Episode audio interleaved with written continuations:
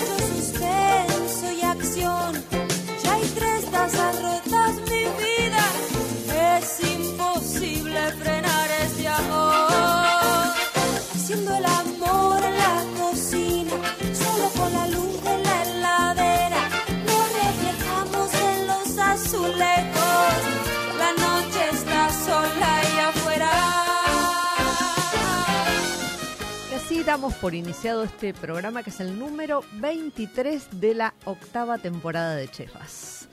Bueno, eh, hoy de invitado tenemos un cocinero súper joven, eh, podríamos decir que pertenece a la nueva generación de, de cocineros, este, que nos va a contar un poco cómo es ser parte de esto. Eh, el invitado es Pedro Barguero. ¿Qué tal, Pedro? ¿Cómo estás? Buenas tardes, ¿cómo va? Muy- ¿Todo bien? Bien, muy bien. Bueno, gracias por aceptar la invitación. A ustedes, en serio, es un placer enorme. Bueno, me alegro. Eh, bueno, para los que no conocen tanto la trayectoria, Pedro este, está a cargo de la cocina de Chila ya desde hace cuánto tiempo? Se- Cinco, 2017. cinco años. Sí, cinco, Cinco años, años, sí. exacto. Sí, pasa, pasa el Sí, tiempo. Sí, sí. Este, bueno, una, una cocina este, súper eh, exigente porque es una cocina de producto, pero a la vez intenta este, ser innovadora todo el tiempo, entonces eso demanda este, bueno, mu- mu- Y- mucho, mucha cabeza puesta requiere, sí. en, en las hornallas. Sí, mucho, mucha cabeza y, y nada, a ver, Chila es un restaurante que tiene 17 años ya y, Claro. y siempre estuvo o trató de estar a la vanguardia y, y bueno, desde que estoy yo eh, seguimos con la misma línea y, y eso requiere inevitablemente, nada, bu- una búsqueda. Para Sí. mí Chila es un restaurante de búsqueda, digo, o sea, Claro. no, no, no, no puntualmente es otra cosa que eso, o sea, somos personas curiosas que, que, que buscamos siempre algo más atrás que Claro. simplemente un plato de ir a comer, ¿no? Claro. Es como, que, que, que- ¿qué más hay? Claro. Desde el producto, del servicio, la experiencia y lo que podamos tener acá en el país. Sí. La idea de, de Andrés, el, el dueño de Chilas, fue siempre tener un restaurante que tenga la categoría de cualquier restaurante de, de cualquiera de las mejores ciudades del mundo, digamos. Entonces, digo, siempre fue, ese es como el, el- el- el- la El- gran guía, norte, exactamente, el norte Claro. que tenemos nosotros como restaurante. Hay, hay una cosa que me, que me interesa mucho de Andrés, este, que de- desde que desde que lo conocí, y es que es un tipo de empresario gastronómico que no es muy frecuente en el gremio, este, que entiende a su equipo de trabajo como algo a- en lo que hay que invertir, de distinta manera, ¿no? No estamos hablando de, de solo de, de billetes, sino estamos hablando de eh, viaje, formación, este, armar este, cosas de interacción, eh, que eso me parece para la gastronomía, para la gastronomía que, que quiera ser chila, este, y para lo que está pasando en la gastronomía ahora, me parece fundamental, ¿no? No hay, no hay muchos. Es muy raro Este, encontrar Emilio. Garip es otro. Total, Emilio es- Este, es, es una de, claro. de la, de la primera vanguardia, por decir una forma, que, que, que ve la gastronomía desde ese lado también, ¿no? Eh, nada, son personas que, que, que Es, ven que la... es una generosidad mental eh, que es, si te toca, Está ¿no? buenísimo. Si toca es un placer porque, eh, bueno, porque uno se forma así, ¿no? Sí, a ver, y uno está, cuando está metido en la gastronomía, se cansa de escuchar de que proyectos que parecen increíbles o que a priori van a ser increíbles, eh, a lo largo del tiempo no se sustentan con esa cosa increíble que Claro. tenían, por una cuestión simplemente de que de eso, el, la cabeza del proyecto, digamos, el, el ideador de todo, no hay un momento que no, que no entiende, que no entiende la gastronomía, y la gastronomía Claro. tiene eso, que hay cosas que no se entienden. Eso. No, claro. A veces, porque vos decís, hay que invertir en viajes, ¿no? Sí. Y, pero ¿cómo, ¿eso cómo lo traducís en cubiertos? No, claro. No se traduce. claro, sí, No, no. ok, yo te pago un viaje 15 Sí, días y- por, sí, no sé. para que vayas a comer y, y, y vos decís, Ahí, bueno, ¿cu- ¿cuántos, ¿Cuántos cubiertos ¿cuán- aumentan? ¿cuánto, Claro, sí, ¿Cómo hago sí. yo para recuperar esa Claro, plata? claro, no, no se, claro. o sea, se re- yo creo que todo se recupera igual, la plata Sí, es, sí, sí, es un sí. círculo vicioso, pero eh, virtuoso, eh, pero eh, nada, hay, hay gente que la entiende Sí, y hay no, gente no, que no. digamos. No, y- no, y también en- entiendo la dinámica de los negocios gastronómicos que están eh, contando cubiertos, digamos, que es muy respetable, hay muchos, es muy respetable y qué sé yo, pero me sorprende siempre cuando encuentro un líder que tiene esa, esa mirada este, distinta, ¿no? Que va Total. más allá. Eh, a mí me...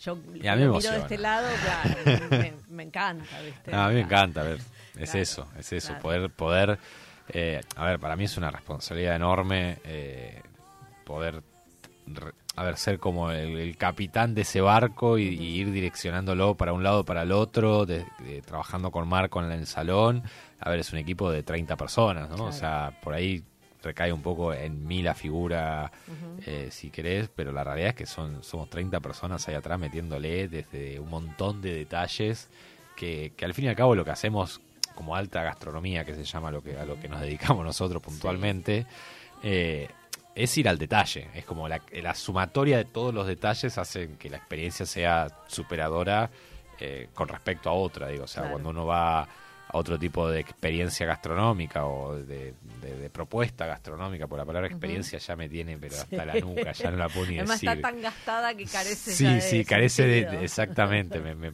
me- parece eh, nada, hay restaurantes que no hay que, que hay un nivel de detalle que no, que no está, que no está ni bien ni mal, digo, o sea, no no es que algo es mejor o peor, simplemente es la búsqueda Sí. que tiene ese restaurante, ¿no? Eh, y a mí me encanta separar los restaurantes en dos, en los que en los restaurantes que les que tienen el detalle en el producto y en los restaurantes que no, digo, o sea, el restaurante que no tiene el detalle en el producto lo puedes encontrar en por todos lados, digo, Palermo está Claro. explotado de eso, ¿no? De que son simplemente para eso, para facturar y que, que sirva un café con Sí, leche o y una un lugar para ir a comer y pasar un buen rato. Exactamente. y- Y los restaurantes que tienen un poquito de búsqueda se notan al, se notan al toque, digo, o sea, que también están llenos gracias a Dios en Buenos Claro. Aires, digo, en los últimos años y sobre todo creo que después de la pandemia está explotado, o sea, lo que está pasando en Buenos Aires yo Sí, sí, eso, es una cosa muy extraña, no no puedo ni... Yo hace, a ver, yo no tengo tanto tiempo dentro de- de- de- del mercado local, digamos, hace cinco años que estoy a, a cargo de Chile y antes de eso eh, fui cocinero, pero ya estuve en Europa y, y tuve poco en Argentina, digamos, tuve dos años nada más. Y en mi corta experiencia viviéndola, digamos, Sí. eh, nunca la vi tan... er- Siento que está, es una olla... ¡pum! Es Claro. burbuja por todos Es una lados. hay- sí, claro. sí, sí, total. Que, eso- que yo, viste, estamos en invierno aparte. Sí. Vos decís, Sí, temporada baja. Es como, Totalmente. ¿qué va a pasar en primavera, verano? ¿no?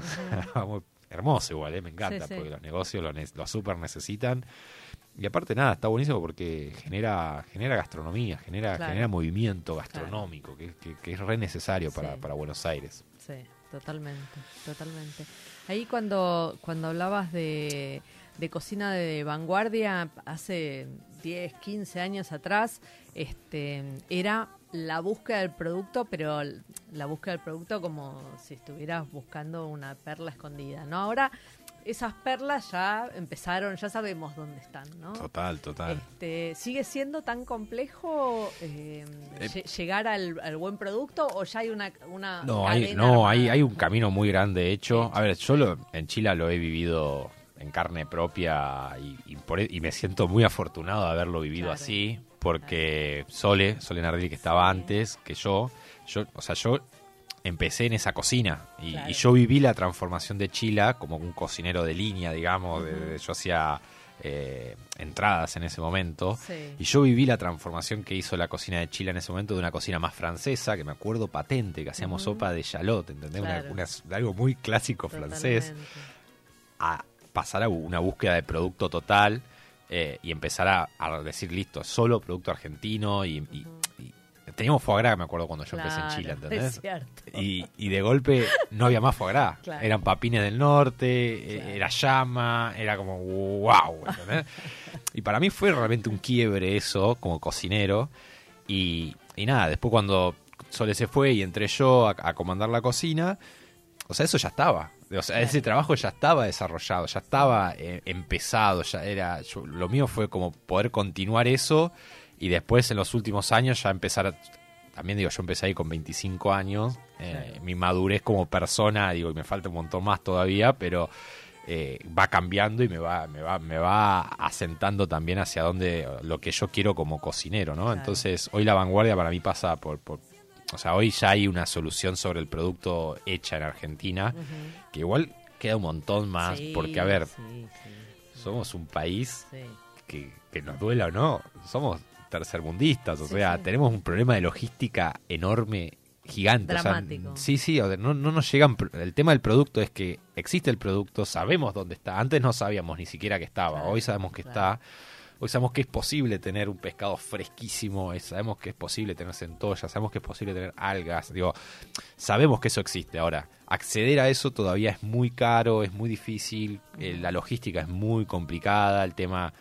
eh, a ver, yo a veces me traigo centolla en avión de tierra al fuego y- Claro. y lo que me pasa es que después no la puedo costear y la hago porque porque yo quiero, porque Sí, sí, sí, puedo, porque- porque... Claro, porque es un, lujito que te das. Exactamente, sí, bueno, este año compramos, no sé, cinco centollas, ¿entendés? Y es como el lujo de, estamos todos Claro. felices que tenemos centollas, pero no, no, es no es viable en el día a día de un restaurante. Eh, y más cuando te- lo que pasa con el producto argentino es que se va, se, se va afuera. Entonces, el producto está, se va afuera, no llega. no- ni siquiera quiero centralizar lo que no llega a Buenos Aires, no, llega. No, pero no está mal decir que no llega a Buenos Aires, porque si no llega a Buenos Aires no llega a ningún lado. No, no, sí, no, si no llega a Buenos Aires no llega a Buenos ningún Aires lado. es el 80% del abasto de la mayoría de los productores. Con lo cual, digo, no será ser ombliguista, pero es la realidad. Pero es la del- realidad, sí, del sí, si no llega a Buenos Aires no ¿no? llega a ningún lado, tenés razón, sí, sí, 100%. Pero bueno, nada, a ver, hay un trabajo recontra hecho eh, y, y- y- y- y, eh, y que, que- que- que se ve hoy en día a día, Dios. Hoy hay unos productos que para mí hace, no sé, ocho años, cuando era ese cocinero de línea, digamos, eh, parecía una locura, parecía raro, digamos, ¿entendés? Era, Claro. Por ahí llegaba el topinambur, me acuerdo, y era... Nada, hay un mes topin, y era como wow. Y hoy va a la verdulería y Claro. hay topinambur por todos lados, Claro, ¿entendés? O- claro. papines. Antes era papín, era bueno así de moda en la ensalada y era un solo papín que era, no sé. Una sola variedad. Exactamente. exacto, Hoy sí. Ahora tenés conseguís. las ocas, tenés... Exactamente, la gente ya lo Norte, consume en la sur, verdulería. claro. Que, que Claro. para mí es ahí el gran logro, cuando se, porque que lo consuma yo en Chile es, es muy es para pocos al Sí, fin y al cabo. sí, sí, cuando lográs tenerlo en las verdulerías, cuando lográs que la gente lo entienda y deje de comprar solamente rúcula y tomate, ahí hay un cambio increíble, que eso ya, ya, ya, ya empezó por, por cocineros digo, de, de, de- de hace 10 años y, y nosotros hoy nos encontramos, yo creo que lo, lo- que charlo con, con todos los chicos y chicas de, de- de mi edad, digamos, Sí. a mí me pasa algo también raro que yo como estoy en un restaurante hace ya como 5 o 6 años que está posicionado muy arriba, entonces tengo un roce con gente mucho más grande que yo. Claro. Eh, pero a la vez, digo, tengo 32 años y Claro. estoy entendiendo un montón de cosas que yo siento que empecé a caminar hace tres días. Días. O sea, es como la- Qué, qué lindo que es el paso del tiempo que pone las cosas en su lugar. es hermoso, Sí, o sea, es hermoso porque realmente yo me veo hace Claro. cinco años y a hoy y digo, ok, hay un montón de cosas que en ese momento ¿viste? uno piensa que se la... Que, que Te se comías la cancha sí, y te das no, cuenta, bueno, no, nene, por Dios. Pero bueno, nada. Eh, hoy, hoy creo que Claro. lo que tratamos de buscar nosotros, lo- los, jóvenes cocineros, es entender cuál es nuestro aporte a esto, ¿no? Porque Claro, claro. a- acá venimos a aportar, o sea, no se viene otra cosa. sí, O, sea, sí. o, o por lo menos mi visión de o vida. Claro, digo, es o como- es, la, es lo que uno busca. Exactamente, este, o sea, lo que hace, exactamente. A ver, Ah. por eso nació Cardumen, la revista, Claro. como diciendo, che, tratemos de algo. Contanos, algo contanos un poco qué, qué es Cardumen. Cardumen es un proyecto súper pandémico con, con varios colegas, eh, que, a ver, Mecha Solís, Fran Sauer, Julián Galende, Manu Donet, bueno, Sí. y más, digo, o sea, nosotros cinco fuimos como lo que nos organizamos y nos pusimos en filamo y dijimos, bueno, hay que hacer que, que aparezca esta guita para que suceda esto, Pero para por, que ¿por pase qué esto. pensaron en una revista, en papel? Porque nos gusta Te lo, lo pregunto, complicado. la curiosidad de- del periodista es esta, la, la- la que pregunta. Porque, no, primero que nada porque queríamos hacer algo analógico. Eh, o sea, analógico, Sí. ¿no? Algo Sí, sí. Que, que, que no sea digital, en un mundo digital. Era como, bueno, vamos en...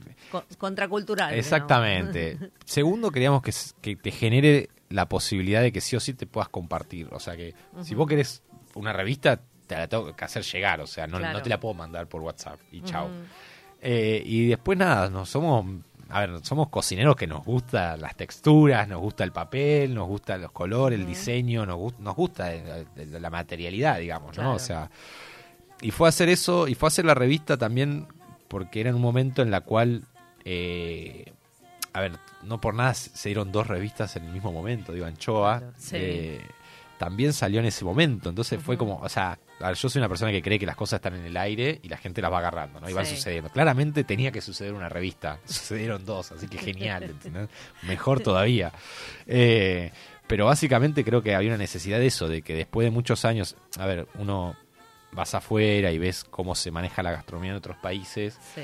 y a mí me genera mucha envidia, ¿entendés? Que por ahí me voy a países como, no sé, Brasil o, o México y ves la movida gastronómica y que hay, no hay una, hay 10 revistas y las 10 revistas Sí. tienen su premio y tienen su cosa y te hacen su acción y generan su actividad, ¿entendés?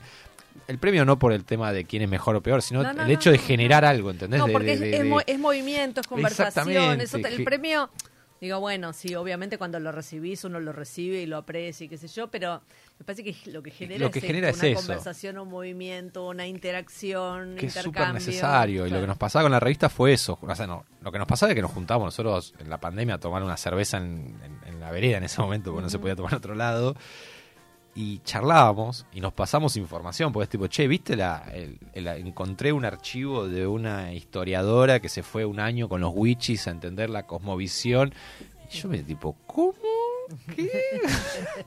¿Cómo eso no lo sabía antes yo? ¿Entendés? ¿Cómo, no, Claro. ¿Cómo puede ser que esa información termine en un archivo en el CONICET, por ejemplo? ¿entendés? En un Sí, paper. no salga de ahí, claro. que, que- que- que eso no trascienda a, a- a- más personas, digo, se, me, Ujú. me- se, me, se me bloquea el cerebro, no lo puedo Claro. creer, ¿entendés? Me parece un desperdicio de, de- de- de tiempo, digamos, y de, y de valores. Sí, sí, Entonces, eh, con esa idea fue, bueno, para recopilemos información. sí. Ujú. Y después, bueno, y nos, em- nos empezamos a embalantonar y, Y, hagamos pará, la ¿y quién, revista. quién es el, el- el que dice, bueno, este, este tema se publica, este tema queda... Eh, no, fue, a ver, la, la revista, por algo que nos criticaron bastante, pero nosotros fuimos como muy tercos en sostenerlo y estoy muy orgulloso de eso, es que todas las notas se firmó por Cardumen, digo. Ah, o sea, no... ajá, no- nadie- queríamos nadie las firma, ok. queríamos romper un poco con el hecho de, de Sí, esto es mío, del digamos, autor, del autor, claro. ¿entendés? Esto es algo colectivo. Para somos- eso, para eso tienen gastro- los restaurantes. para Exactamente, ser autores. exactamente. Esto es algo colectivo y estos temas son de todos. O sea, está bien. Ujú. Siempre uno engancha, Sí, sí. yo me encargué más de un tema, vos del otro, porque somos un equipo al fin y al cabo. Sí. Pero estaba eh, validado por todos y, y es sistema de votación, digo, o sea, Ah, todo muy... Pero por lo general, la verdad que no, no, ni siquiera hubo dudas en si este tema sí o no tiene que entrar o no. La realidad es que, a ver, tenemos, tenemos, tenemos artículos para cuatro revistas, Claro. hicimos dos Claro. fue como, bueno, esta va a entrar en otro momento, y, esta, Claro. y si no entrará en otra, de alguna forma la parrilla. Sí, exactamente, digo. No, no, no, no se generó, eh, pero fue eso, fue, fue- se fueron tirando temas, que, que era lo que generamos, lo que, la duda que teníamos nosotros principalmente. Después charlarla con nuestros propios equipos, digo, Claro. porque también era eso, no queríamos que quede como algo de las cabezas de los restaurantes o del proyecto hacen esto, sino era como qué le interesa realmente a los cocineros, ¿entendés? O sea, O sea que es una revista para cocineros. es una revista hecha por para cocineros, gente que le interesa pero para cualquiera que le, está pensada para cualquiera que le interese la gastronomía de cualquier lado, digo, porque te puede interesar la historia Sí. y, y hay hay artículos sobre historia o sobre geografía o sobre no sé eh, más científicas, humorísticas, Sí, sí. digo, está hecha muy la idea era que sea dinámica, porque entendemos Claro. también que nadie se sienta a leer una revista hoy en día. No, o sea, somos Claro. muy conscientes de eso. Somos de la generación que inventó Eh, eso, claro. Exactamente, o sea, eh, queremos hacer una Sí, revista, claro. entendemos que no la van a leer toda, Sí, sí, pero, sí. pero entendemos Sí, sí, la sea un importancia. poquito más largo que un tweet y un poquito más corto que un y, tratado. Y como son todos resúmenes, que después todo eso siempre con códigos QR, o yo, te Claro. van dirigiendo a si querés saber más, está acá, ¿entendés? Ok. Pero bueno, te, te- Te vamos tratando de... y bueno, bien. nada, la verdad es que yo no puedo creer, sacamos dos volúmenes. Yo para mí ya sacar uno era una, Mil. locu- una y, y el locura. que quiere acceder a Cardumen, ¿cómo lo hace? Por, por Instagram se pide y te llega a tu casa, digo. O sea, hoy gracias a Dios esas cosas sí son súper factibles con, Claro, hermoso. con alguna logística que, que, que- que no es muy Escúchame, y, y te mantuviste súper inquieto en pandemia y bueno, nació la, la kombucha. Este, que también fue un proyecto así Sí, la- la- a ver, la- entre gallos y medianoche. sí, es que sí, a ver, pasó eso, a ver, uno, el, Chile estuvo cerrado ocho meses, que, Claro. que ocho meses para mí es, es, un, es un montón. es un montón de tiempo. Mm, Y más, a ver, yo soy una persona que no me puedo quedar quieta. O sea, no me puedo quedar quieta y todo el tiempo necesito estar haciendo. Y me pasa algo muy interno, que lo hablo mucho con mi psicólogo, que es como, no puedo, o sea, no puedo no estar haciendo. sentir que no hago es como, me, me deprimo, entro como, es como, soy muy extremo en eso, es como, de- me entro en oscuridad, digamos. Ahí, ahí estoy, estoy pensando este, un poco sobre el relato de tus comienzos, que alguien te mandó a hacer algo con las manos. Me imagino Sí. que tiene que ver con eso. ¿no? Totalmente, sí, es que ahora estoy muy tranquilito, como verás, pero eh, normalmente estoy tipo tocando todo, rompiendo. So- Soy ese que está charlando en un bar, por ahí agarra la servilleta y la empieza a romper toda y deja, tipo, decís, ¿qué, qué hiciste? ¿Qué o sea, ¿qué hiciste? hiciste? Claro. Por Dios, quédate quieto. O sea, soy así. Y la pandemia lo que hizo básicamente me hizo caminar por las paredes y, y empezar a... A ver, eran proyectos que yo en algún momento me había pensado en, en tener. Eh, yo la- con, la kombucha en Chile eh, veníamos haciendo ya hacía tres años.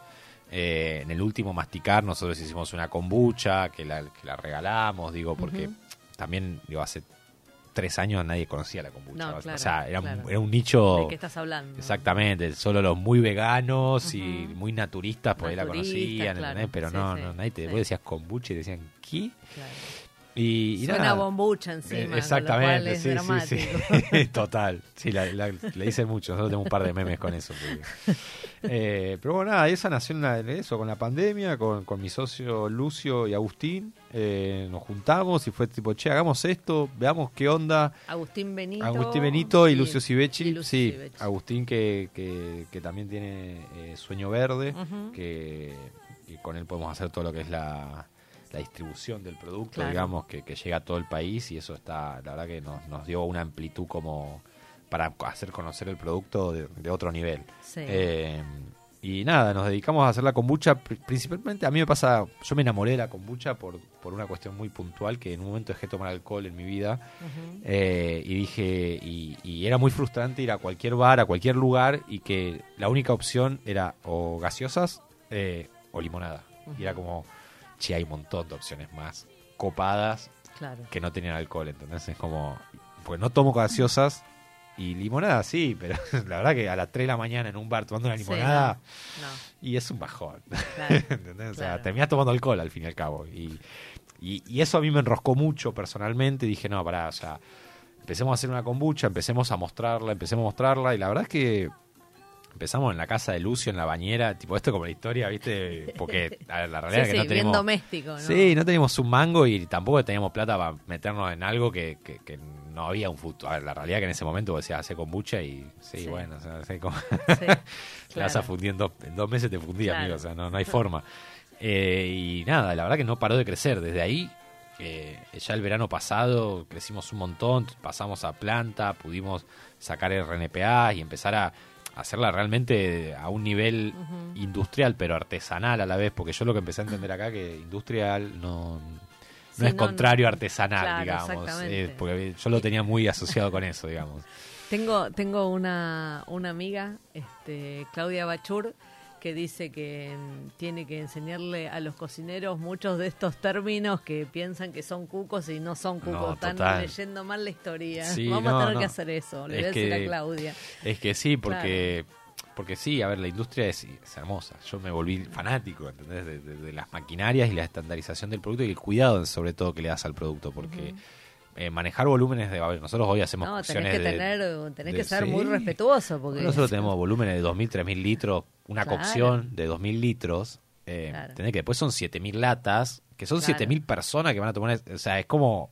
No, empezás no. a dimensionar un par de cosas que es, tenés es- que ser es muy abrumador. muy cuidadoso. Y más con una bebida que no es pausterizada, eh, es fermentación natural, o sea, la- realmente la- lo que tiene la kombucha, que a mí me, El, me el original de la kombucha es la fermentación de Es té. un- sí, para que no conoce, básicamente es un té Con- que se fermenta con hongos y bacterias. Eh, Hongos y bacterias. Es, visualmente se ve como si... eh, se y fermenta con azúcar. Y fermenta con azúcar, con azúcar sí. agregada, no, no es el Exactamente. azúcar propia de la, No. de la hebra. No, No, no, no, no. No tendría. No digamos. tendría, exactamente. Vos tenés que agregar la base, siempre es té, porque Sí. eh, los hongos y las bacterias se alimentan de teína. Nosotros lo que hicimos fue hacer la de yerba mate, porque estamos acá en Argentina Sí. y, y queríamos potenciar la yerba mate, porque también descubrimos que la kombucha se alimenta de la mateína. Entonces, eh, trabajamos con la, con la yerba mate, pero si no es, y es azúcar, porque las bacterias y levaduras viven del azúcar. Sí. Y lo que hacen básicamente es sintetizar ese azúcar, entonces vos obtenés, después de ese proceso de fermentación, una bebida que tiene gas, porque gener- las bacterias y las levaduras generan eh, dióxido de carbono, entonces Claro, como, como una- un espumante, como- exactamente, como un, como un champán, un espumante o, como, y- o como una burbuja parecía una gaseosa, digamos. Una gaseosa no, no, no está vi- no tiene nada vivo, digamos, pero... eh, y, y genera un- es un poquito agria, digamos, es más eh, es como una Sprite, digamos, como eh, ese, ese esa nota de agria, digamos, Claro. ¿no? No es Sí, algo sí, sí, sí. vinagroso, es es algo más ácido que lo tiene, transforma tiene- en refrescante. tiene una acidez porque porque fermenta como un vino, digamos, de Exactamente. alguna manera. Baja ¿no? el pH, vos ¿Y ¿Tiene, ¿Tiene niveles alcohólicos o, o Sí, no? o sea, por- eh, es una fermentación natural, entonces genera entre Genera- un 0,2, 0,3, o sea, para Sí.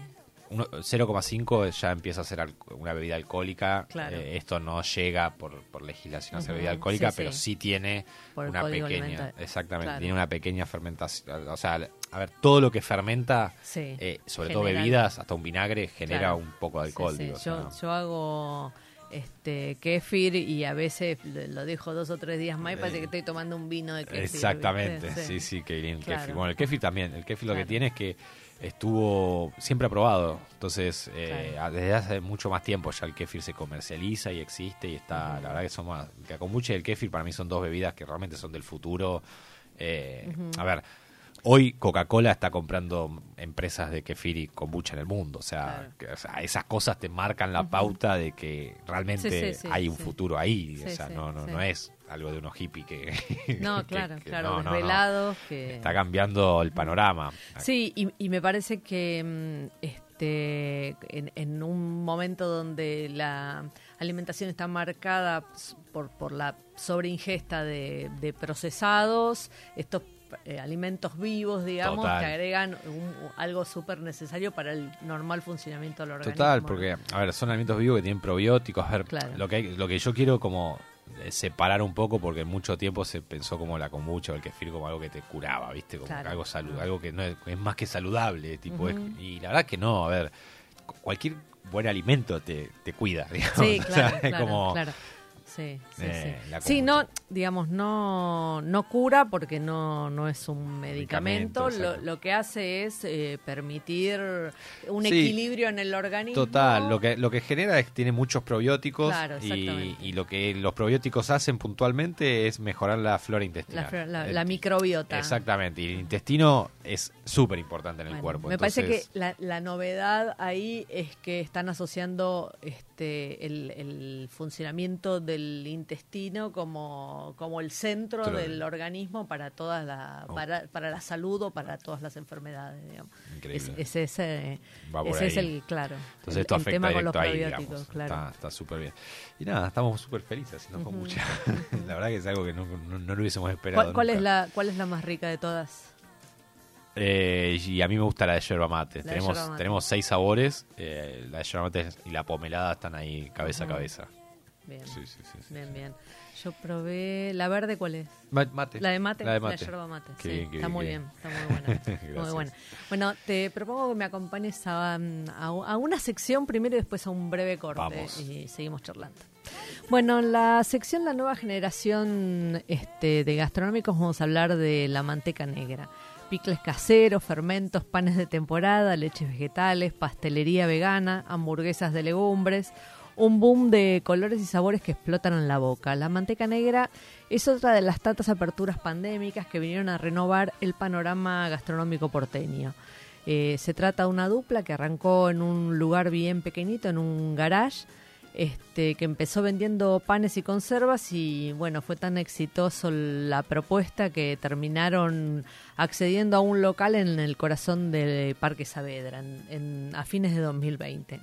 El nombre del local es la unión de, los apodos de sus creadoras, este, Camila Almirón, a quien la conocen como La Negra, y César eh, Mirson, eh, a quien llaman La Manteca, por eso, por eso se lleva este nombre el, local.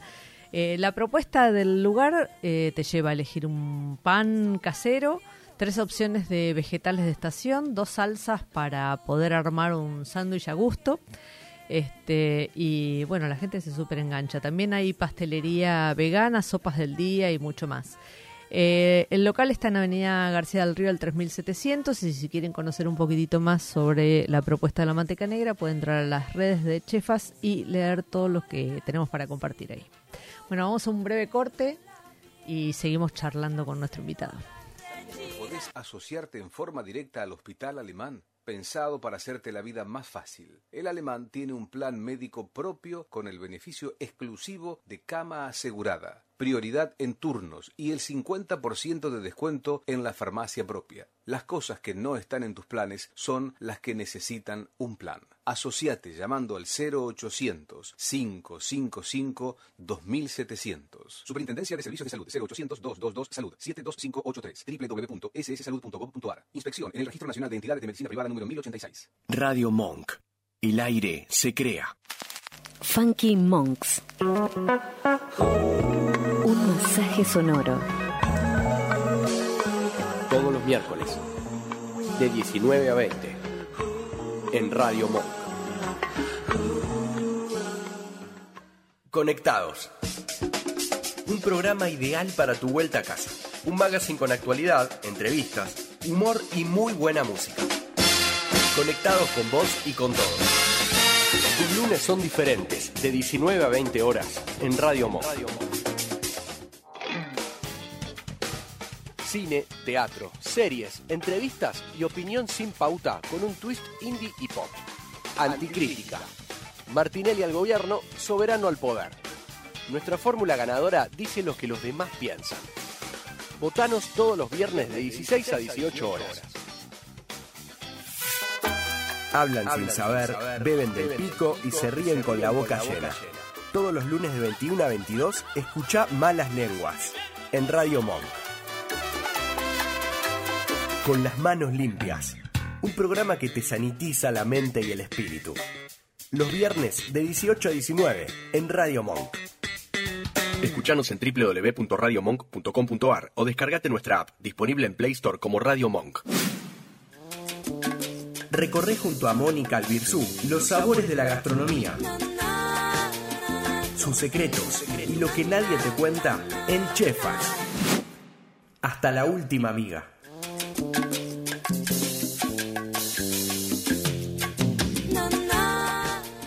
Bueno, en Chefas de Estación de esta semana vamos a hablar de un producto super estrella y como tenemos un cocinero acá en la mesa, le vamos a pedir este, que nos diga con qué, con qué sería la combinación ideal para las naranjas sanguinas. Las naranjas sanguinas, este, también conocida como naranja de sangre por el color intenso de su pulpa, es que es casi roja, eh, puede encontrarse también con algunas vetas negras en su interior. La cáscara es rojiza e incluso puede llegar a ser púrpura. Todas las variedades de naranjas, así también este, como las zanahorias, tienen un compuesto denominado caroteno que le da su característico color. Sin embargo, en este caso, las naranjas sanguinas tienen un pigmento distinto llamado antocianina que le da esa coloración rojiza. Tiene una temporada muy muy corta, eh, zonas bastante remotas este, de, producción, no se encuentra fácilmente. Recuerdo que en una época Juan Pedro Rastelino iba a buscar a retiro los cajones de naranja sanguínea de un productor que conseguía que, que las produjera. y como le gusta mucho el frío, esta fruta suele aparecer bastante avanzado el invierno. Tiene un sabor intenso, dulce, pero con unos toques agridulces muy refrescantes que recuerdan a los frutos rojos. Esta naranja es una mutación de la naranja dulce eh, convencional que se produce de manera natural cuando se dan las condiciones. ¿Cómo usarla? Bueno, acá le vamos a preguntar a nuestro invitado, a Pedro, ¿cómo, cómo combinas las naranjas sanguinas? Eh, y mira, me, yo la conocí por primera vez en el sur de Italia y me comí una ensalada de berros, cebolla y naranja que, que- que al día de hoy la recuerdo con mucho cariño. o sea, Hermoso. Cebolla y naranja debe ser de las mejores sí, combinaciones. sí. Y aparte, ¿no? a mí me resulta muy loco porque a veces en Chile hacemos combinaciones así media raras, digamos, y después la gente come cosas muy raras. O sea, cebolla y naranja, o sea, vamos, o sea, no es normal eso, No, ¿entendés? no, no. Pero está increíble. No, es espectacular lo que pasa en la boca con esos dos, Sí. dos Eh, a mí la- lo que me pasa con la, de- con la naranja sanguínea es que me cuesta mucho eh, pasarla a un jugo, digamos. Es como es tan, el, el producto es tan increíble Claro. que la piel ya de por sí me encanta Es que- usarla para claro. budines, para, Claro. para cualquier cosa, básicamente. bueno. Para un pescado arriba. Y después la, la, me- la naranja me gusta pelarla, cortarla en rodajas, así Sí. como viene. Y le puedes tirar un poco a la sartén, quemarlo un poquito y por ejemplo con un pescado eso va increíble. Eh, o, o puesta sobre también sobre cualquier masa, una cookie y le pones la, la naranja así, Mm. la mandás al horno y queda y larga un poquito el juguito. No, no, estás es- Y además eh, visualmente es, es hermosa. Ah, es hermo- es la más linda es de todas, bellísima, es sí, bellísima. sí, sí. Este, y como la comida también entra por los ojos, este, la No, verdad es que está, súper. está- O sea, es un producto divino, ¿no? si ven ahí naranja, tírense de cabeza, o sea, porque aparte es el momento. Claro. Escúchame, ¿cuánto de tu, de tu paso por agronomía este, te reencontrás ahora? Me imagino que a la vuelta, digamos ahora, que estás como, te- debes estar reencontrando algo Sí. ahí que está, que está bueno. Y a ver, a mí estudié- yo estudié agronomía y me fue me fue muy mal básicamente porque no era lo, o sea, No era lo tuyo. Nada, el primer examen de física fue tipo, me saqué un 1 y dije, no, claramente no, no, no, no. Lo mío no es sentarme a estudiar tanto, o sea, lo mío es más manual, más práctico, Claro. ¿viste? Va, pa- por otro lado. Y, y la verdad es que es- me costó bastante entenderlo, pero en los últimos 6, 7 años más o menos lo empecé a entender mucho el tema de, de la agricultura, sobre todo, ¿no? Y, en la y cómo atarlo a la gastronomía. Claro. Y, y al fin y al cabo, digo, es la base de, de la gastronomía, la agricultura, porque sin agricultura no, no hay nada que hacerle. No. Entonces, nada, la encuentro fascinante. A ver, a mí me, me- me gusta estudiar botánica, me encanta entender las familias de las plantas y, y entendiendo eso también lo que llegué a hacer es entender combinaciones de sabores, porque hay combinaciones muy obvias o por qué, por qué, por qué van, no sé, trufa y papa. ¿Por qué es tan increíble? Y bueno, al fin y al cabo las dos vienen abajo de la tierra, ¿entendés? O sea, como que hay, hay... Y cuando empezás a entender un poco de eso, que tiene que ver con la botánica, al fin y al cabo, de dónde vienen, cómo vienen, cómo crecen, qué partes de la planta se pueden comer. Por ejemplo, el año pasado me había obsesionado porque fuimos a, un- a una huerta en La Plata y el kale, no sé si alguna vez lo pudieron ver, Sí. es como un palo básicamente que al- a los, le van saliendo las hojas, ¿no? Y eso lo que se va haciendo es se van sacando las hojas y el palo sigue creciendo y siguen saliendo hojas y Un poco parecido al repollo Exactamente. sentido, ¿no? Que tiene la vara central. Exactamente. Y cuando fui al campo veía, vi básicamente el campo de kale pelado y eran todos palos, todas estacas, ¿no? Y las Claro. estaban levantando y las estaban tirando. Y yo le digo, a ver, dame una. La- me la puse a abrir, me la llevé al restaurante, la abrí la saqué. Y después descubrí que es un palmito, básicamente. Claro, ¿entendés? Y, claro. y- y eso, y llegué a eso en realidad porque antes yo ya conocía por la botánica una planta de kale y había visto cómo era la planta y entendiendo cómo es un palmito, básicamente, que es un árbol y se come el centro de ese árbol El corazón, empezás a atarlo. Entonces, la agricultura desde ese lado, o sea, de entender el, el cultivo, de entender eh, la- la- la- las familias, de entender la botánica de las plantas y los vegetales y- Ujú. y, y todo lo que a, a la agronomía refiere, eh, lo tengo recontra ligado y, siempre me lleva y siempre me trae. Y, ¿Y, y, de, ¿Y de Mendoza o de San Juan? Bueno, naciste en Sí. Mendoza, te criaste en San Juan. eh, Este, y de ahí tengo, a ver, soy muy salvaje. yo, yo, yo siempre digo que tuve la Sos mejor- el sonda. Sí, yo tuve la mejor infancia de, de todas, ¿entendés? Yo vivía en una sierra y me iba al río y a la cascada todas las tardes de verano y de invierno y me iba, escapabas, me iba a pescar. Sí, no, o sea, mi vieja me, me- en un pueblito aparte, ¿sabes qué? Pasaban con la bicicleta y, y, y eso, esa conexión con la naturaleza hoy la retengo. O sea, yo hoy, lo, hoy me pasa que lo, lo- o sea, yo todo el tiempo trato de representar lo más natural posible y sobre todo la naturaleza, no sé, a mí hay algo que hacemos en Chile de hace mucho que me encanta, que es eh, todo lo que es los snacks, por ejemplo, todo lo que se come con la mano, que son como eh, piezas más chiquitas, todas van tratadas de, de pon- las trato de poner en algo que represente su entorno, ¿no? O sea, no sé, por ejemplo, ahora estamos sacando un chip que es de maíz morado y un charqui de llama, y eso va sobre una tierra que parece en algún punto eh, lo seco de- del nor, del NOA, ¿entendés? Eh, porque la llama viene de ahí, por- para entender, y, y eso lo tengo, o sea, yo realmente lo, lo- lo tiro a, a mi infancia en contacto con la naturaleza todo el tiempo, y soy muy fanático de las texturas, digo, o sea, a mí a mí hacer un plato o ir a comer o lo que sea, lo que más me importa siempre es la textura de las cosas, ¿viste? Que, que no sea todo el plato paposo, que no sea todo el plato crocante, sino el Sí, o, balance o de la que lo, textura. lo esperado de un producto lo tengas en otra textura y me te vuelve loco, claro. ¿entendés? Esas cosas, y, y eso lo siento de eso, de haber estado mucho en contacto con la naturaleza, digo, o sea, yo recuerdo el contacto con las piedras, con el agua, con el río, con los árboles, con las ramas, digo, yo jugaba a hacer flechas y arcos todo el tiempo, entonces estaba todo el tiempo tocando texturas diferentes, eh, pescaba, eh, no sé, nada, ese contacto con la naturaleza a mí me fascina poder traerlo todo el tiempo, y más en un restaurante como Chila, que es un restaurante súper urbano, eh, es como el- mi gran desafío ahí, yo lo siento desde ese lado, digo, cómo porque no es un restaurante natural en algún punto. Estamos en medio de la ciudad No. de Puerto Madero, donde hay concreto y edificio por todos lados. digo, o sea, Igual, no- si es por eso, en Buenos Aires, digo, no se produce nada, No con lo cual, no, digamos, na- nada sería natural, no, no hay ni un huevo que se produzca en la ciudad, digamos. Pero bueno, nada, mi búsqueda es cómo tratar de entender la gastronomía urbana que desarrollamos siendo natural en algún punto, Claro, ¿entendés? claro. Es- esa es como mi gran, mi gran, siempre eh, tratar de entender eso, la gastronomía que, que desarrollamos y que es- la naturaleza siempre esté presente. Digo, para mí, no sé, la semana pasada no serví pescado, por ejemplo, ¿no? Y porque no, porque me llamó los pesca- los dos pescadores que con los que trabajo, me dijeron, che, marea alta, no hay pescado. Y todos los cocineros, bueno, nada, bueno, pidamos pescado acá o buscamos este pescado congelado. Dije, no, muchachos, Claro, o sea, prefiero no servir, claro. aparte, hay que entender que lo La- que hacemos es naturaleza, claro. ¿entendés? Claro, o sea, claro, la naturaleza dice, marea alta, no hay pescado, no hay pescado, No hay pescado, o sea, y la gente lo tiene Mm. que entender y el que no lo entienda, le sembramos la semilla de que algo pasó acá, ¿entendés? O sea, es tan simple como eso, decir, che, hoy no hay esto, o hoy no hay tomate, no sé, o Sí, sí, siempre sí. me viene la del tomate por la más fácil, pero digo, o sea, sí, sí. Eh, bueno, el tomate que hay hoy no está bueno. Exactamente, hoy te compré un tomate y es, una porquería. de entonces, plástico, claro.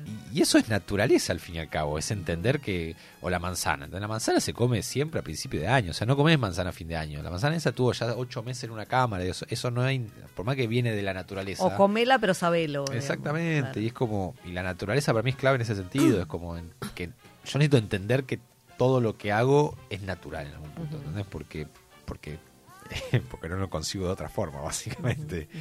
Y- Estás, estás haciendo menú de pasos. Hoy hacemos en Chila todo lo que es menú de pasos y a su vez tenemos carta también. Ajá. Pues Lo que hicimos en- nosotros era una búsqueda que ya teníamos antes de la pandemia. Eh, en 2019 eh, cerramos un, un verano increíble y nuestro objetivo al- en el 2020 era ver cómo podíamos, lo que nos pasaba era que teníamos un 95% de público extranjero y y nada, a ver, el restaurante, la idea es que sea un restaurante increíble, pero que también acceda al público local. Digo. O sea, en un momento nos encontrábamos, que eso es lo lindo, digo, de, de- de estos restaurantes, ¿no? Porque uno dice, bueno, si estás laburando bien, ¿para qué lo vas a tocar? Claro. ¿Por qué vas a cambiar algo? Pero bueno, ahí está la búsqueda que tenemos, digo, decir, bueno, che, pará, nos, nos estamos desbalanceando, no estamos Claro. siendo coherentes o, o no estamos siendo simplemente lo que queremos ser, digo. Y, y lo que hizo la pandemia básicamente fue darnos primero el tiempo y el espacio para pensar todo eso que queríamos y segundo poder reabrir. Para mí fue como un, o sea, cuando empezó la pan- cuando empezó a abrirse un poco la pandemia, digamos, fue un reset, decir, bueno, empezamos de vuelta, de cero. Claro. ¿Y cómo empezamos de cero? Y bueno, empecemos ya con una carta, empecemos, ya queríamos hacer eso, que- porque también nos pasaba que queríamos conseguir ah, un, un ambiente un poco menos formal, porque el degustación, por más Claro. Que quieras hacerlo Sí, distendido, el- lo que quieras, la, la comida impone el ritmo, no hay chance de que el comensal sí, gestione algo, digamos. exactamente. Claro. Que está buenísimo, pero lo sentíamos un poco agotado ya eso. No, y además también eh, pensando en alguien que viene a pasar una semana a Buenos Aires, eh, la chance de que vaya a menú de pasos y a cuántos vas a ir. Vas a uno. Vas a y uno, lo demás comes bien, pero no haces paso. Entonces, Total. Entonces nada, hicimos una carta que la tenemos hasta el día de hoy. Calculo que va a estar por ahora por Sí. un rato largo. eh, y, y nada, y después estamos con Yugo, que es el sushi, Sí. que ahí sí es eh, oma- el, el sistema es omakase. El- es- eso, eso iba a contar. Es, es, un- es una propuesta de, mm, de sushi omakase, que es eh, el sushi man, este, po- eh, pocas personas. Y bueno, nada, para mí Elige. es una fiesta porque la variedad de pescados que permite el modelo es... Exactamente, a ver, nosotros desde ahí lo que tratamos de hacer es, a ver, creemos que hay una gran, un gran trabajo para, si hay, como hablando de esto de la generación y de lo que aporta cada uno, creemos que hay algo muy grande ahí que tenemos para, para trabajar, que es el mar, ¿no? En Claro. Argentina, digo, hay 6.000 kilómetros de costa y tenemos una cantidad de ríos que es increíble, entonces... Eh, el, el- y Hugo, el, el sushi nació desde ese lado y, y ahí lo que tenemos es una propuesta completamente omakase que básicamente es un degustación al estilo japonés, por Sí, sí, sí, ¿no? Vos te sentás, no decidís nada No, no. y te llega la comida, Claro. digamos. Es como otra forma, es como un degustación enmascarado, digamos, que hoy se acepta mucho más. Claro, claro. Es como también. Es, es- es más... eh, es más, más acotado, tal Sí, vez, que un menú es- convencional de, de pasos, ¿no? Es un restaurante también chiquito, entonces Claro. permite, también para mí lo, lo que es como la alta gastronomía tiende cada vez más a ser restaurantes mucho más chicos. Digo, o sea, antes había restaurantes de 80 cubiertos, hoy para mí lo máximo son 15 cubiertos. O sea, si vos querés brindar, Sí, sí. o sea, vos querés brindar, no sé, a ver, me entran, eh, qué sé yo, eh, 100, tengo 80 comensales por noche, ¿no? Entonces necesito conseguir 80 langostinos increíbles, todos los días.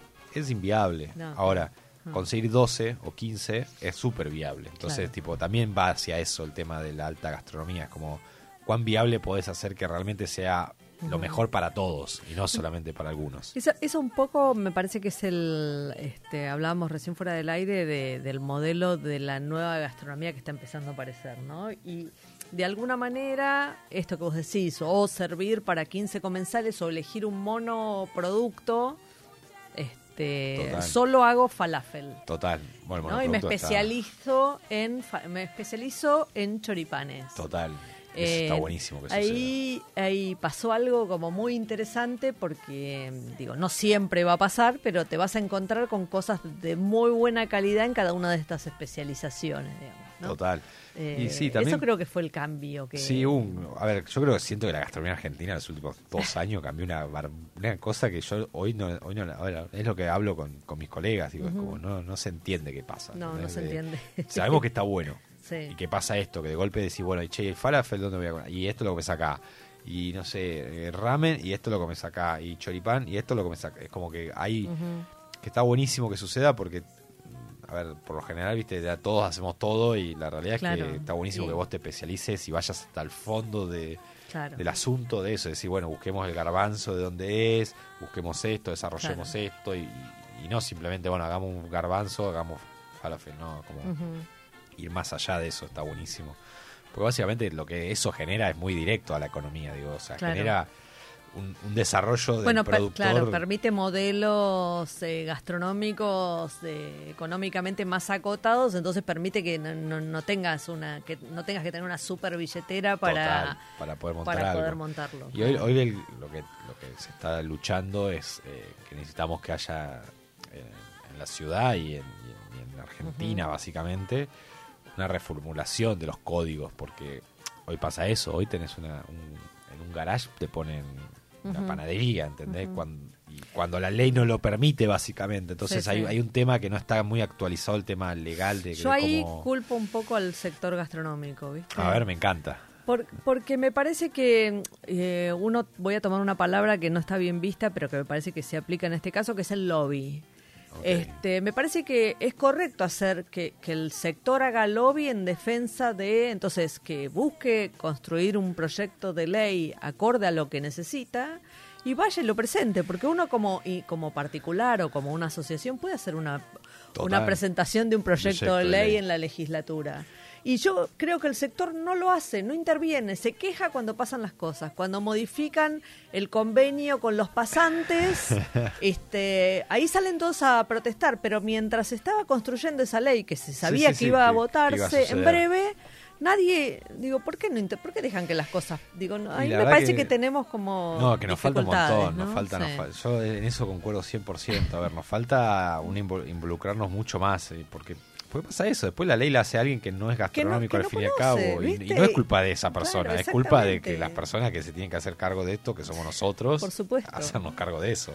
Eh, me parece que ahí hay un, pero que digamos que no pasa solo con los gastronómicos, me imagino No, que pasa, pasa con, con todo, pasa pero- con la ley de alquileres, pasa con eh, este con lo con lo que quieras ocurre. Total. Este, eso es señal de que los, los actores que conocen del tema no se involucran al momento de armar la- los proyectos de ley y ahí, y ahí es una una falla, ¿no? No, no, no, yo creo que acá nosotros nos, bueno, a ver, algo que siempre pienso es, no sé, Francia tiene 500 años de historia gastronómica, ¿no? Argentina debe tener, para mí, seguro que alguno me, me va a salir al cuello ahora, pero es como, para mí tiene 20 años, ¿entendés? o sea, eh, 30 años, o sea, Bueno, capaz como- que tiene un poco más, eh, ahora eh, tiene un concepto más, más gastronómico, con, con- más ampliado, digamos, ¿no? sí. No, y pero- también me parece que la legislación local se hizo este, a espejo del territorio. Vos tenés en Europa permitidos locales super mini porque los espacios son son super mini, mini. total. Y acá los espacios siempre han sido No, es enormes. Entonces, digo, ¿para qué vas a decir un solo baño si podés decir dos? ¿viste? Total, total, total. Entonces se construyó con ese criterio. Bueno, las- la sociedad evolucionó, cambiaron un montón de cosas, necesidades, búsquedas, inversiones. Sí, Bueno, vale. puede cambiar. Y, el mundo va vertiginoso para pasa eso. Claro. eso. En dos años creo que cambió tanto que, que no da, no da tiempo a nada, básicamente. Claro, claro, claro, totalmente. ¿Qué te iba a decir? Y mm, eh, contame, en, en Yugo, ¿cuánto, ¿cuánto tiempo hace que están en Yoyo? ¿Un- Yugo tiene ya un año. Un año. Tiene un añito, está en Pilar, En digo, Pilar. fue una apuesta... ¿Ahí también está Andrés? Sí, Sí. Ahí, ahí somos eh, socios con Andrés, eh, que es, es un proyecto que teníamos hace mucho y la pandemia nos dio tiempo para, para Para- poder sentarnos y ponerlo a punto y poner primera, básicamente. Eh, lo que nos pasaba es que cuando íbamos a comer a otras partes del mundo, siempre íbamos a un omakase, siempre Claro. íbamos a un- por un sushi. Y lo que nos pasaba es que acá no lo encontrábamos, ¿viste? O sea, y después empezaron a aparecer de a Sí. poquito, con Kuda, que fue uno de los primeros, eh, Espectacular, eh, que laburan increíbles. Eh, y dijimos, bueno, o sea, hagamos, o sea, hagamos algo que lo que queremos hacer. Y nosotros veníamos buscando la forma de hacer algo nuevo eh, en conjunto y, y desde Yugo encontramos la forma, digo. Y lo que hicimos fue básicamente apostar por un sec- no queríamos que sea en capital, era como una premisa inicial que no que no sea en, en Palermo, digamos, Claro. ¿viste? Como Sí, queremos sí. salir un poco de acá del mapa este y por eso decimos que sea en Pilar, en un en un en un lugar que para mí va a explotar por los aires, hoy todavía está verde, pero hay una cantidad de gente viviendo en esa zona Sí, claro. con mucha capacidad adquisitiva para, para muy buenas propuestas. Claro, para, pero no para hay. apreciar esta. Exactamente, claro, no hay este propuestas, digo, o sea, son propuestas muy masivas, muy de mala calidad. eh, entonces, bueno, nada, fue como ir a hacer, viste, un- poner un punto ahí. Y ahora estamos construyendo el, el segundo, que es acá Sí. en, en Capital, eh, para, bueno, con Bien, un poco para todo los lo haraganes como yo que no quieren Exactamente. viajar. no, es que es difícil igual, ¿eh? Panamericana un viernes Sí, te no, la debo, ¿no? no, nadie, claro. la, nadie la quiere. Llegás Eh, a los postres. No, sí, no. Con suerte. complicado. Ah. Pero bueno, nada, es, es, es Claro. esa búsqueda. Y ahí la búsqueda que tenemos, básicamente, eh, yo trabajo con una historiadora y entendiendo las migraciones y entendiendo un poco la historia de la cocina argentina de los últimos 100 años, eh, ¿Con, me- con- con qué historiadora? eh, con Karina Perticone. Mm. Con ella es. eh, o sea, más que son charlas, más que trabajar, Sí. digo, nos juntamos a charlar y a hablar de, de la vida y la gastronomía y, y- y ella me enseña muchísimo. Eh, y lo que, lo que, entre las charlas, lo que salió básicamente fue. Nada, que una inmigración tarda aproximadamente tres generaciones en, en realmente crear esa nueva cultura en- a la que va, ¿no? Cuando logra mezclarse y por lo general la tercera generación es cuando realmente esa cultura se mezcla generando una apertura de esa cultura que viene, digo, no, no simplemente ya deja de ser de nicho y se mezcla de tal forma con la cultura a la que llega que genera una nueva cultura. Eh, y bueno, con la japonesa se está dando eso en estos momentos, ahora con la coreana también, digo, o sea, hace, hoy están los nietos, digamos, de los que llegaron en el 50, en el 60, eh, abriendo restaurantes o, o abriendo la cultura gastronómica japonesa mucho más de lo que hace 15 años por ahí que todavía eh, Sí, no, me, no estaba... Me parece que, que, que aparte eh, salieron como del gueto todas esas cocinas. Exactamente, ¿no? antes Como era- pasó con la cocina judía, que era solo para gente de la colectividad, y ahora es una cocina Sí, abierta eh, que todo el mundo conoce, este, porque cuando viajás este, conoces. Total. Este, y bueno, salí, salió de la. Sí, salió del, salió del gueto. Total, y nos- Este, bueno, nosotros entendiendo eso dijimos, bueno, busquemos cómo sería, o sea, nuestra búsqueda Claro. fundamental es cómo sería la gastronomía Claro.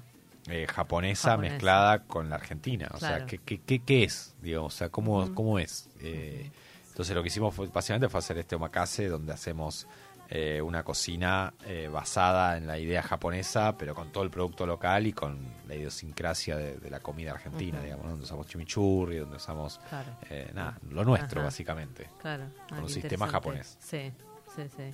Obviamente tenés un sushi man. Sí, sí, hay un sushimán que se llama Gustavo Kitayama, japonés, hijo de japoneses, eh, para, para lograr bien esa fusión. digo, estamos aprendiendo, estamos generando esa, esa mezcla a fondo, en todo sentido, no solamente desde el concepto, sino desde la, del día a día, ¿no? Claro. porque él tiene toda su historia japonesa, de, de una familia japonesa de, de- toda la vida. Y bueno, yo con mi cultura argentina, Claro. eh, eso se está recontra trabajando. Muy bueno. Bueno, Pedro, un placer este, que nos hayas visitado. Muy interesante todo. Cardumen, yugo, este, la kombucha. La verdad que, bueno, parece que estuvo efervescente la Sí, época pandémica, así sí. que me, me alegro. Acá estamos. Muchas gracias, en serio, por la invitación. Gracias. Y a los oyentes que nos acompañaron en este programa, también muchas gracias. Y nos encontramos aquí la semana que viene en Chefas.